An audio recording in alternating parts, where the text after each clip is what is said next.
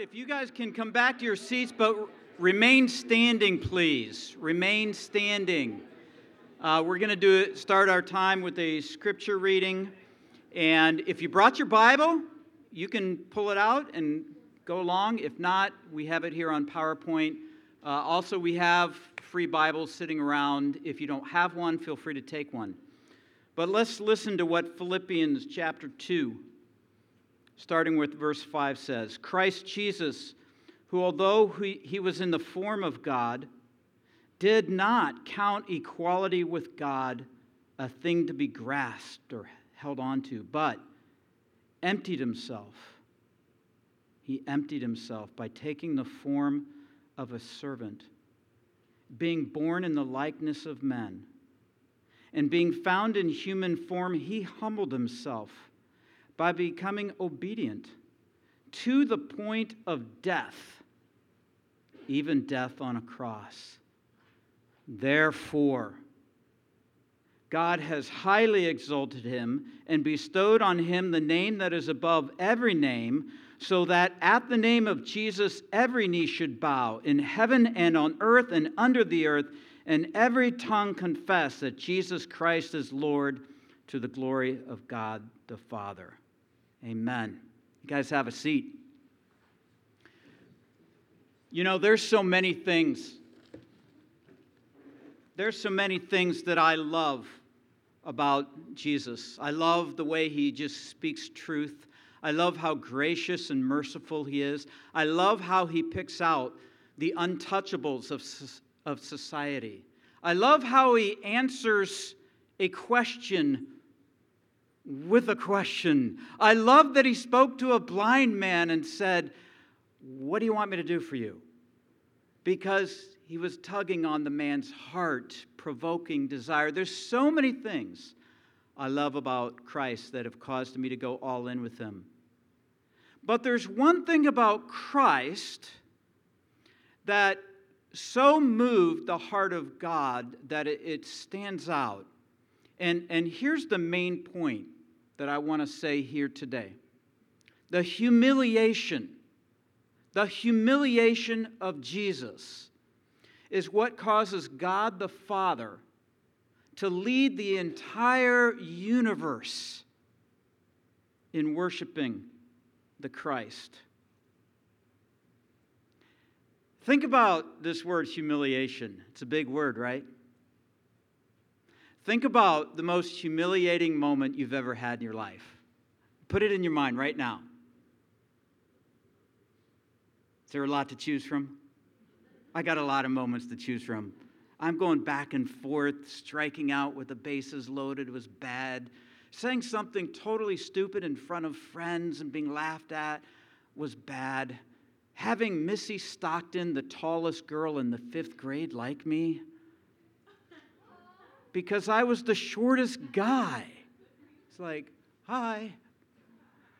There are so many humiliating moments. And you know what? Most of us, most of us expend a lot of energy and have spent a lot of time avoiding humiliation.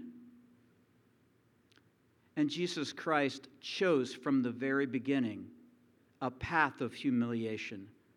And that is what caused God, will cause God, to one day lead the universe in celebration. Today, we begin this new series called A Glorious Humiliation because it is glorious. I get to speak today on the beauty, the beauty of Christ's humiliation. Next week, we'll look at the drama of his humiliation. When we celebrate Christmas on December 22nd, we'll talk about the joy of humiliation. And then on the 29th, we're going to give an invitation to humiliation. I love that title, I got to admit. I, uh, that's, and that's your birthday? That's my mom's birthday. God bless her. Man. God bless, God bless you. Amen. We will be inviting all of us to follow the footsteps of Jesus and to expend our lives in a path of humiliation. So I'm sure that will be a wildly popular talk um, I'm really looking forward to that. Today, what we're doing is called Christology. Let's go big picture here. Christology is the study of the Christ. That was a softball. Theologians like to break Christology into stages. It'll help us to understand his humiliation, to understand these stages. We have the pre existence of Jesus. Before he became incarnate, before he came down as a man, he existed eternally with God the Father. His pre existence was followed by the season, the stage of his humiliation. And then that was followed by his resurrection and ascension to God the Father. That's called his exaltation. So let's narrow in now on humiliation. Humiliation goes from leaving heaven and being born, it's from his birth, his incarnation, Latin, which means in flesh. God became man. That was the beginning of his humiliation, being human. I'll try to unpack that, how humiliating it is for God to become man. And then it extends through his entire life and death and burial. So let's define humiliation the humiliation of Christ. The Son of God leaving heaven, emptying himself of glory to become human. That's the incarnation. Serve the needs of humanity and ultimately to die on the cross. As we begin to think about this, I want us to look forward to that invitation to humiliation and realize that Jesus Jesus is a model to us. It is a model of how to do life. And this was not obvious when I first became a Christ follower. When I said, Lord, I'm going to follow you, and at age 17 said, okay, you're the king. You died for me. You love me. I'm going to follow you. What I meant by following you was showing up on a Sunday and experiencing worship and teaching and reading my Bible. What I did not have in my mind with following Jesus was walking this path of humiliation. Do you see what I mean? Those are two distinct things. Later, when I became all in for Jesus, and I realized I wanted to center everything in my life around Him. And I prayed this prayer, which kind of not sure if you want to pray this prayer or not. I say that tongue in cheek, but I prayed, Lord, whatever it's going to cost, whatever it's going to take, make me like Jesus. And I imagine in my mind God looking down and saying, Really? I mean, all right. So you're asking for abandonment and loneliness, and you're asking for sorrow, you're asking for scorn. That's what we mean as we look at following Christ's example of humiliation. I was thinking about this uh, yesterday. It's kind of funny how we do Christmas, isn't it? When you imagine that Christmas is all about humiliation, that's what this is all about. Christ humbles himself to become human. It's kind of like I know this guy, Jesus. And man, what an epic humiliation he experienced. So I got you a present.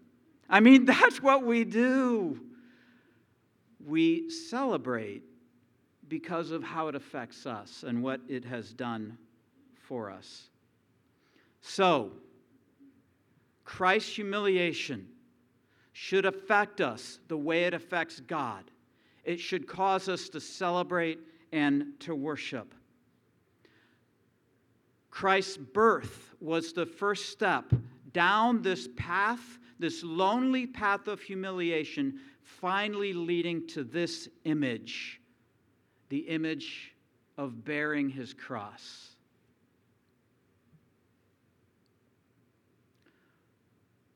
40 years ago when I began this journey, this image painted before my eyes from a former gang member in New York City just captured my heart. And now, today, it still captures my heart. So I feel like humanity has entered an art museum. And we're looking at all the wonderful things that we can see on earth and in history. And I come to this image on canvas on a wall, and I just stop. And I can't move on because he did this for you and for me, and it takes my breath away.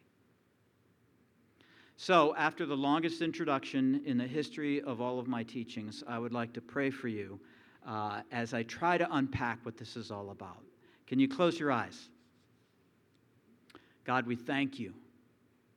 We thank you that something beautiful is here, something deep is here,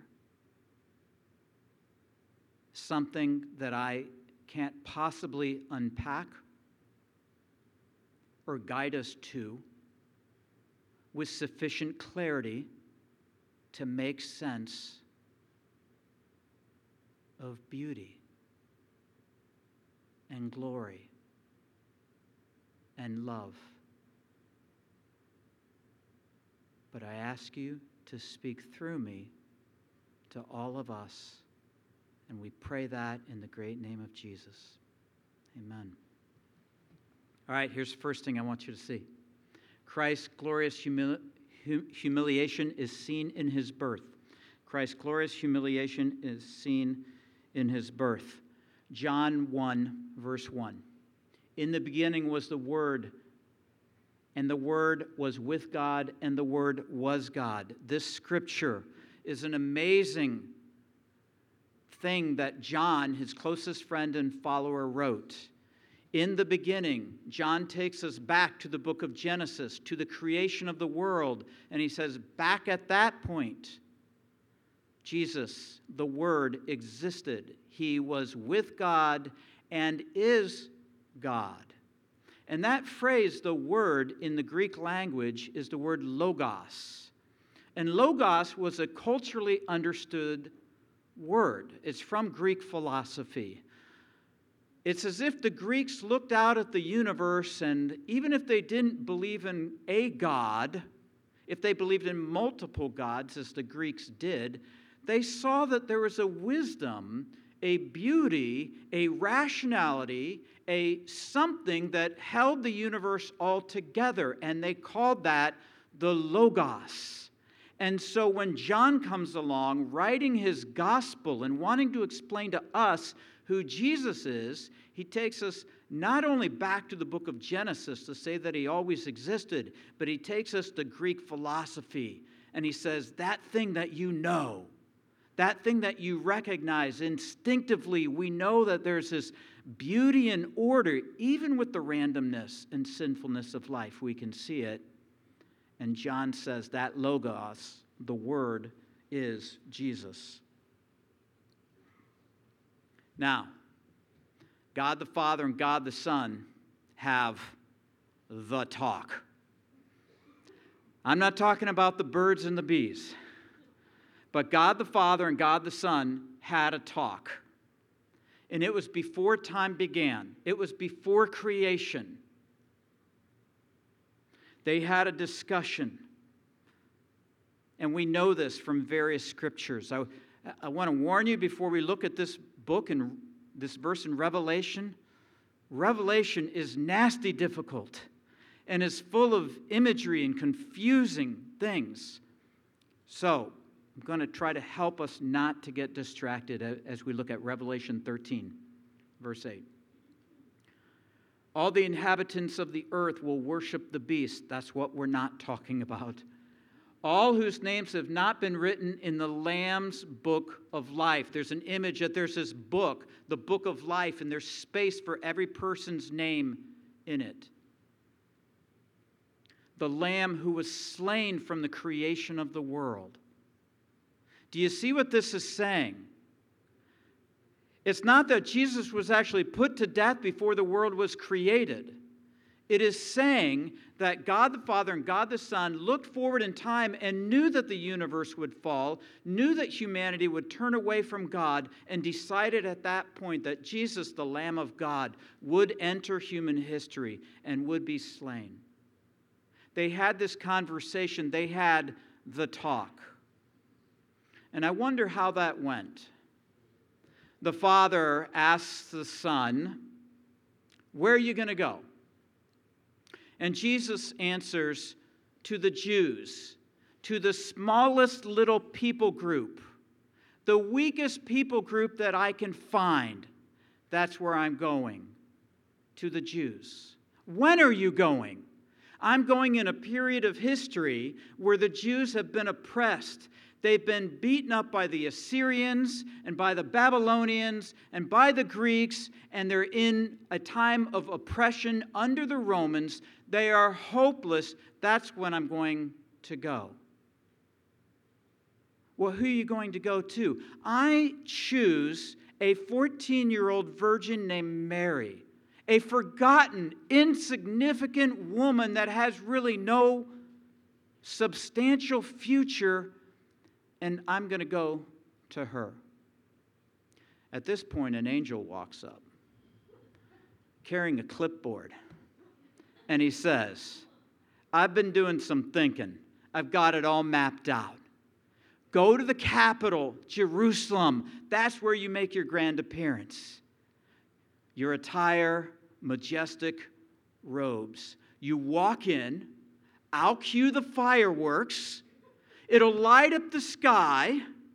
Stars will begin to fall from the sky.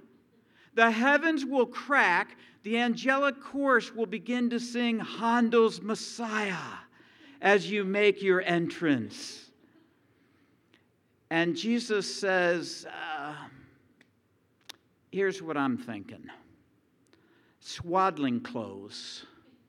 I'm coming as a baby in the frailty and vulnerability of a baby. Not to the capital city, to a podunk town called Bethlehem. Not to crowds that are going to applaud me. A few shepherds will see me. Yeah, the angels can sing, but just for like 10 seconds and not Handel's Messiah because he hasn't been born yet. I will then live a life where I will speak truth and be hated and mocked and spit upon and scorned and despised and betrayed. And then God, the Son, will die on the cross. It's important for us to really understand humiliation, to see with crystal clarity this is God becoming man. And angels are looking at this going, What is going on here? Can you imagine Jesus the first time he felt sleepy? Never felt that before. Never felt that in heaven. What about being hangry? And Jesus is like, What's going on? I feel a little irritable. Now, some people get really uncomfortable with Jesus being fully God and fully man. Can you imagine God the Son experiencing body odor for the first time? Oh my goodness, this human stuff. For us, we avoid humiliation at all costs. And for Jesus, Every step that he walked was chosen beforehand, before time. The lamb slain before the creation of the world. So we see Jesus' humiliation in his birth. We also see Jesus' humiliation in his life. Let's, let's uh, go to the next slide, please. Oh, I forgot this. So, this is just so you know, the Pactum Salutis is what theologians call the God talk between Father and Son to save the world. Because theologians like to take really simple concepts and make them really difficult so that they go over our heads and we're all impressed. The Pactum Salutis is simply the God talk between Father and Son, God's love before time began, God's love for you. So that brings us to the second thing I want you to see. God, Christ's glorious humiliation is seen in his life. So let's interact on this just for a minute. I need you to help me out here. There are many things that Jesus did that were amazing. What amazes you? An amazing thing that he did. What did he do? He healed the blind. Great. He lowered himself. Walked on water. Washed the disciples' feet. Raised the dead. Ran with the bulls. Thank you, Mick Haupt, trying to make an entrance into the sermon. Rose from the dead. Ran with the bulls. Rose from the dead. Ah. Here's my point some of you probably saw where I was going and you tagged on, you jumped on the bandwagon and knew I was going to humiliation. You know what we didn't talk about is Christ's humiliation between him and God the Father. And this is startling. This is startling. This is God before God. And I want you to look with me at the Gospel of John and see what Jesus says. John chapter 5, 19. So Jesus said to them. Truly, truly, I say to you, the Son can do nothing of his own accord, only what he sees the Father doing. What? What is Jesus doing toward God the Father? It's like, I will do nothing on my own. John 5 19. For whatever the Father does, that the Son does likewise. Next verse. John 5:30, I can do nothing on my own. Let's skip forward to John 8:28. So Jesus said to them, When you have lifted up the Son of Man, then you will know that I am He. When I die on a cross, you'll know that I am He, and that I do nothing on my own authority, but speak just as the Father taught me. This culminates in the Garden of Gethsemane with Jesus saying, Not my will, but yours be done. You guys know the Bruce Almighty movie from years ago? You guys seen that? And so there's this scene, I love this scene. Uh, God, Morgan Freeman, endows Bruce with all of God's almighty power. And he does what every single one of us actually does in real life Bruce Almighty says, I am Bruce Almighty, my will be done. And then there's the parting of the red soup. Remember that? I wanted to show that scene, but I knew I was stretching it. That phrase, my will be done, is woven into the fabric of human nature. And what Jesus models for us in this glorious humiliation, he humbles himself before God to live a life of complete surrender in a way that is profoundly beautiful. I had this epiphany. A couple of weeks ago, I realized Jesus really isn't my example. And I realize this because we, we all think this way. When we look at Jesus in some of his most humbling and beautiful moments, like when he was tempted by Satan for 40 days. I, I know we do this. I know we think this. We think, well, yeah, I mean, temptation, but he's God. I mean, how hard could it be? Right? We explain away the very human example because every single one of us has a choice to live like Jesus, to pattern our life after him by living a life of surrender. But we explain it away by saying that he's God, which is missing the entire point of the incarnation that Jesus came down and took the form of a human being to be a real model for us on how to actually live.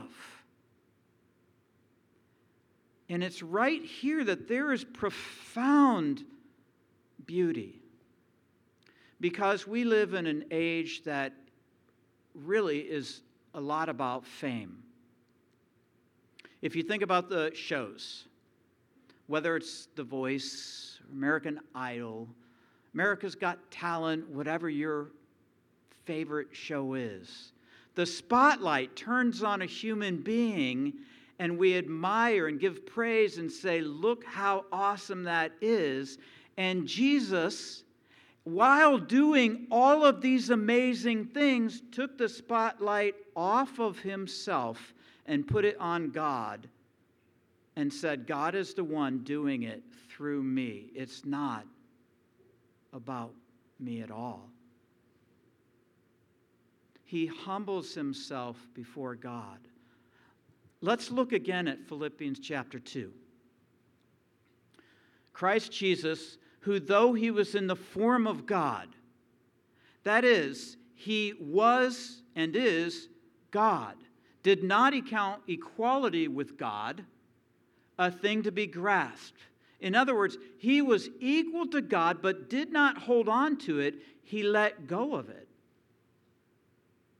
and emptied himself and took the form of a servant. So when we look at Jesus, we see this connection between God the Father and God the Son. God the Son saying, The spotlight is off of me.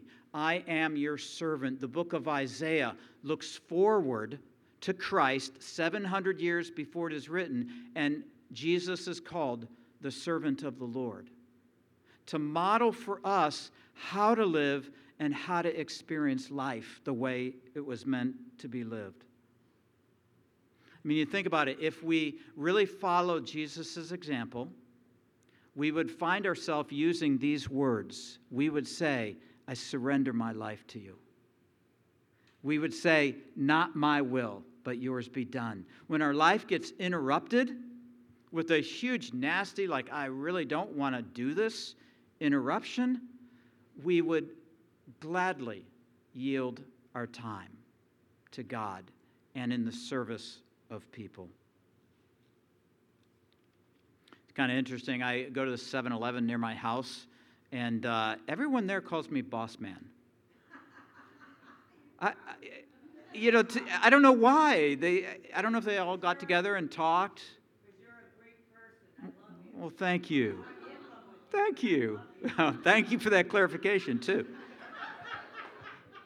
So, the, the interesting thing here is that Jesus, as he's walking on the earth, he's the boss. And yet he says no every single time.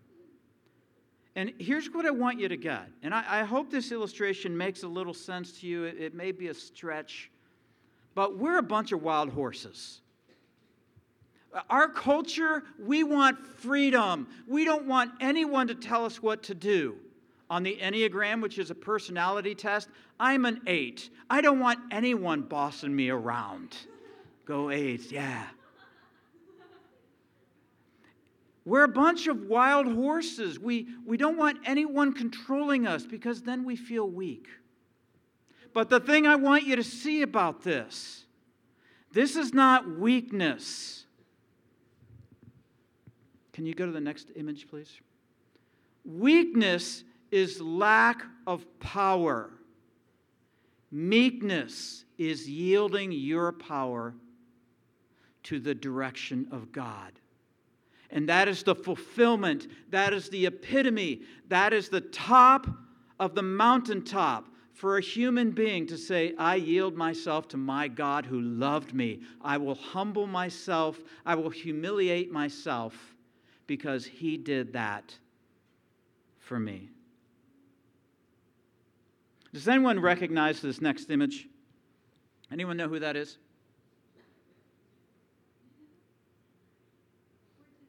Corrie ten Boom, very good. She, uh, very famous survivor of uh, the Holocaust, and she became a very renowned public speaker.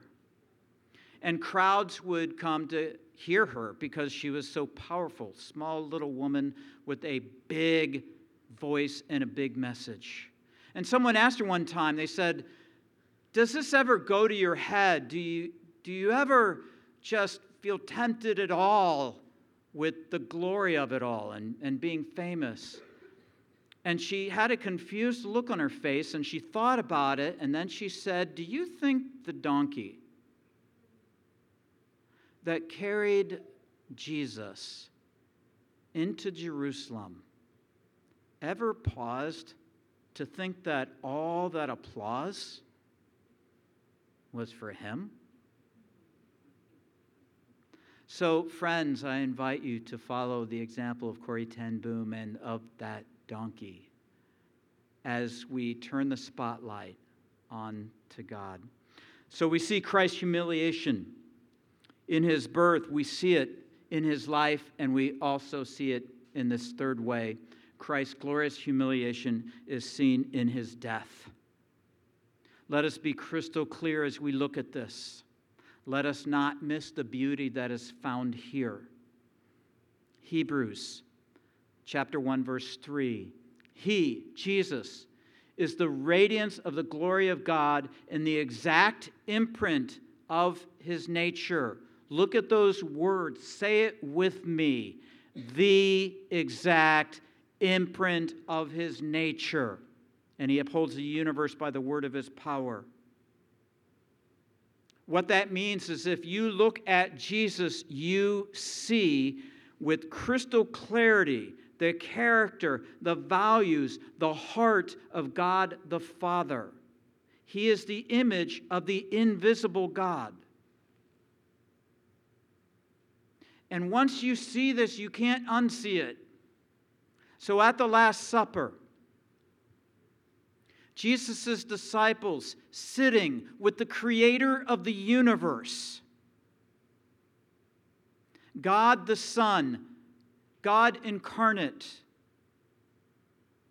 And Jesus says this in John chapter 14 Philip said to him, Lord, show us the Father, and it's enough for us. And Jesus said to him, Have I been with you so long, and you still do not know me, Philip? Whoever has seen me has seen the Father. How can you say, Show us the Father, once you understand the incarnation? So let's return to this image of the cross. When we look at Jesus, we see the attributes of God. We see the kindness of God. We see the goodness of God we see the truthfulness of God. We see the power of God. But we also see something that I can't get over God is self sacrificing. God is not on a power trip. God is so beautiful, he says, I will give up my all when we think of God the Father, we must, it's not like Jesus is self sacrificing and God is not. God so loved the world. Jesus is only reflecting the self sacrificing nature of a God who will literally die for the sake of human beings. And I find that a beauty worth following for the rest of my life. You know, our culture has embraced without substance the value of human beings. We will, on the one hand, say, There is no God, we evolved, there is no God, and yet we act as if human beings have this intrinsic value. We show human beings random acts of kindness, not just Christians, everybody does it as if they can't help but do it. But Jesus' example is what shows us the unlimited intrinsic worth of every human being. C.S. Lewis gave this example of the diver. You know, the crazy, crazy divers that jump off these high cliffs in like Acapulco. So I want you to imagine this diver, this is an illustration of his humiliation. Christ in heaven, the diver standing on top of the cliff. The diver looks down at what could be his death. Christ looks down at what surely will be his death and he leaps into the air, going down, down, down. And he hits the water, and yet still continues down into the green water and then into the black water, and then into the ooze and the muck in the mire of the bottom of the ocean. And he grasps what he came to get and then turns back upwards, his lungs burning with a desire for air. And he comes back up and breaks the surface of the water, holding in his hand the thing that he came to get. That diver is Jesus, and the thing that he came to get through his humiliation is you. And if that don't make you feel good about yourself, I don't know what will. Jesus humbled himself by becoming a man, humbled himself before God the Father in the way that he lived, humbled himself to the point of death Please don't miss this because God Himself is humble. We serve a humble, mighty, self sacrificing God. Will you humble yourself before this mighty and humble God? Behold the glorious humiliation of the Christ. Behold the man, is the way Pilate put it. Behold the back that has been shredded by a Roman scourging. Behold the face of the Christ that has been bruised both by the slaps of the Jews and the fists of the Roman soldiers. Behold the sweat on his brow, the capillaries that have even burst, leaking blood out of his love. Behold the crown of thorns, which was meant as mockery by the Roman soldiers. But to us, we say, Yes, crown him. Crown him with many thorns. Behold the man, the humiliation of the Christ and it all began with his birth. It all began with what we celebrate this season. The Apostle Paul would look back and reflect and give a summary on this whole humiliation of the Christ, and he put it this way in 2 Corinthians For you know the grace of our Lord Jesus Christ, that though he was rich in glory in heaven, yet for your sake he became poor so that you, by his poverty, you, your life, would be made rich by following the example and by worshiping the beauty of the Christ. I want to give you an invitation here this morning. If you're not a believer in Jesus, I invite you to bow your heart and make this your day. Make today your decision point just like mine, came at a certain day, a certain moment in time when the Holy Spirit was tugging on me, and I knew He died for me. Make this your day. For those of you that are Christ followers and yet you relate with the thought that, man, I'm not, I'm not all in. I haven't walked in this surrender that, that we're talking about. Make this your moment. Surrender. And to all of us as a church and congregation, make this our moment to walk in random acts of kindness, knowing the inherent worth of every human being, knowing that that person that no one else thinks of, God has, and you can too. Would you stand and pray with me? And as I say that, what I mean is I'm going to pray and give you an opportunity to speak to God yourself. Do not just listen to my words, echo my words. Echo my words this morning. Let them be your words. Let them be your heart before a humble God. Let's pray.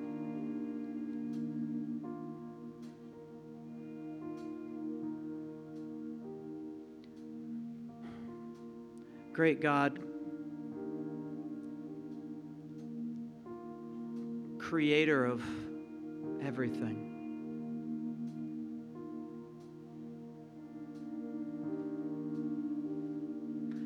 I invite you in. I ask you to live your life in me.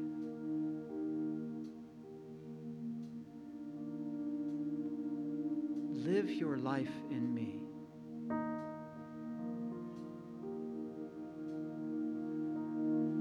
Teach me the way of surrender.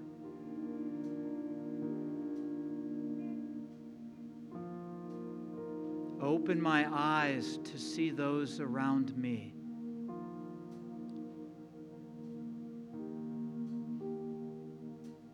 And let me join you.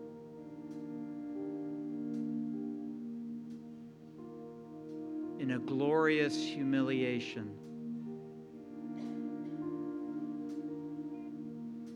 From this day forth, through the power of the Holy Spirit, and to the glory of God. We pray this in Jesus'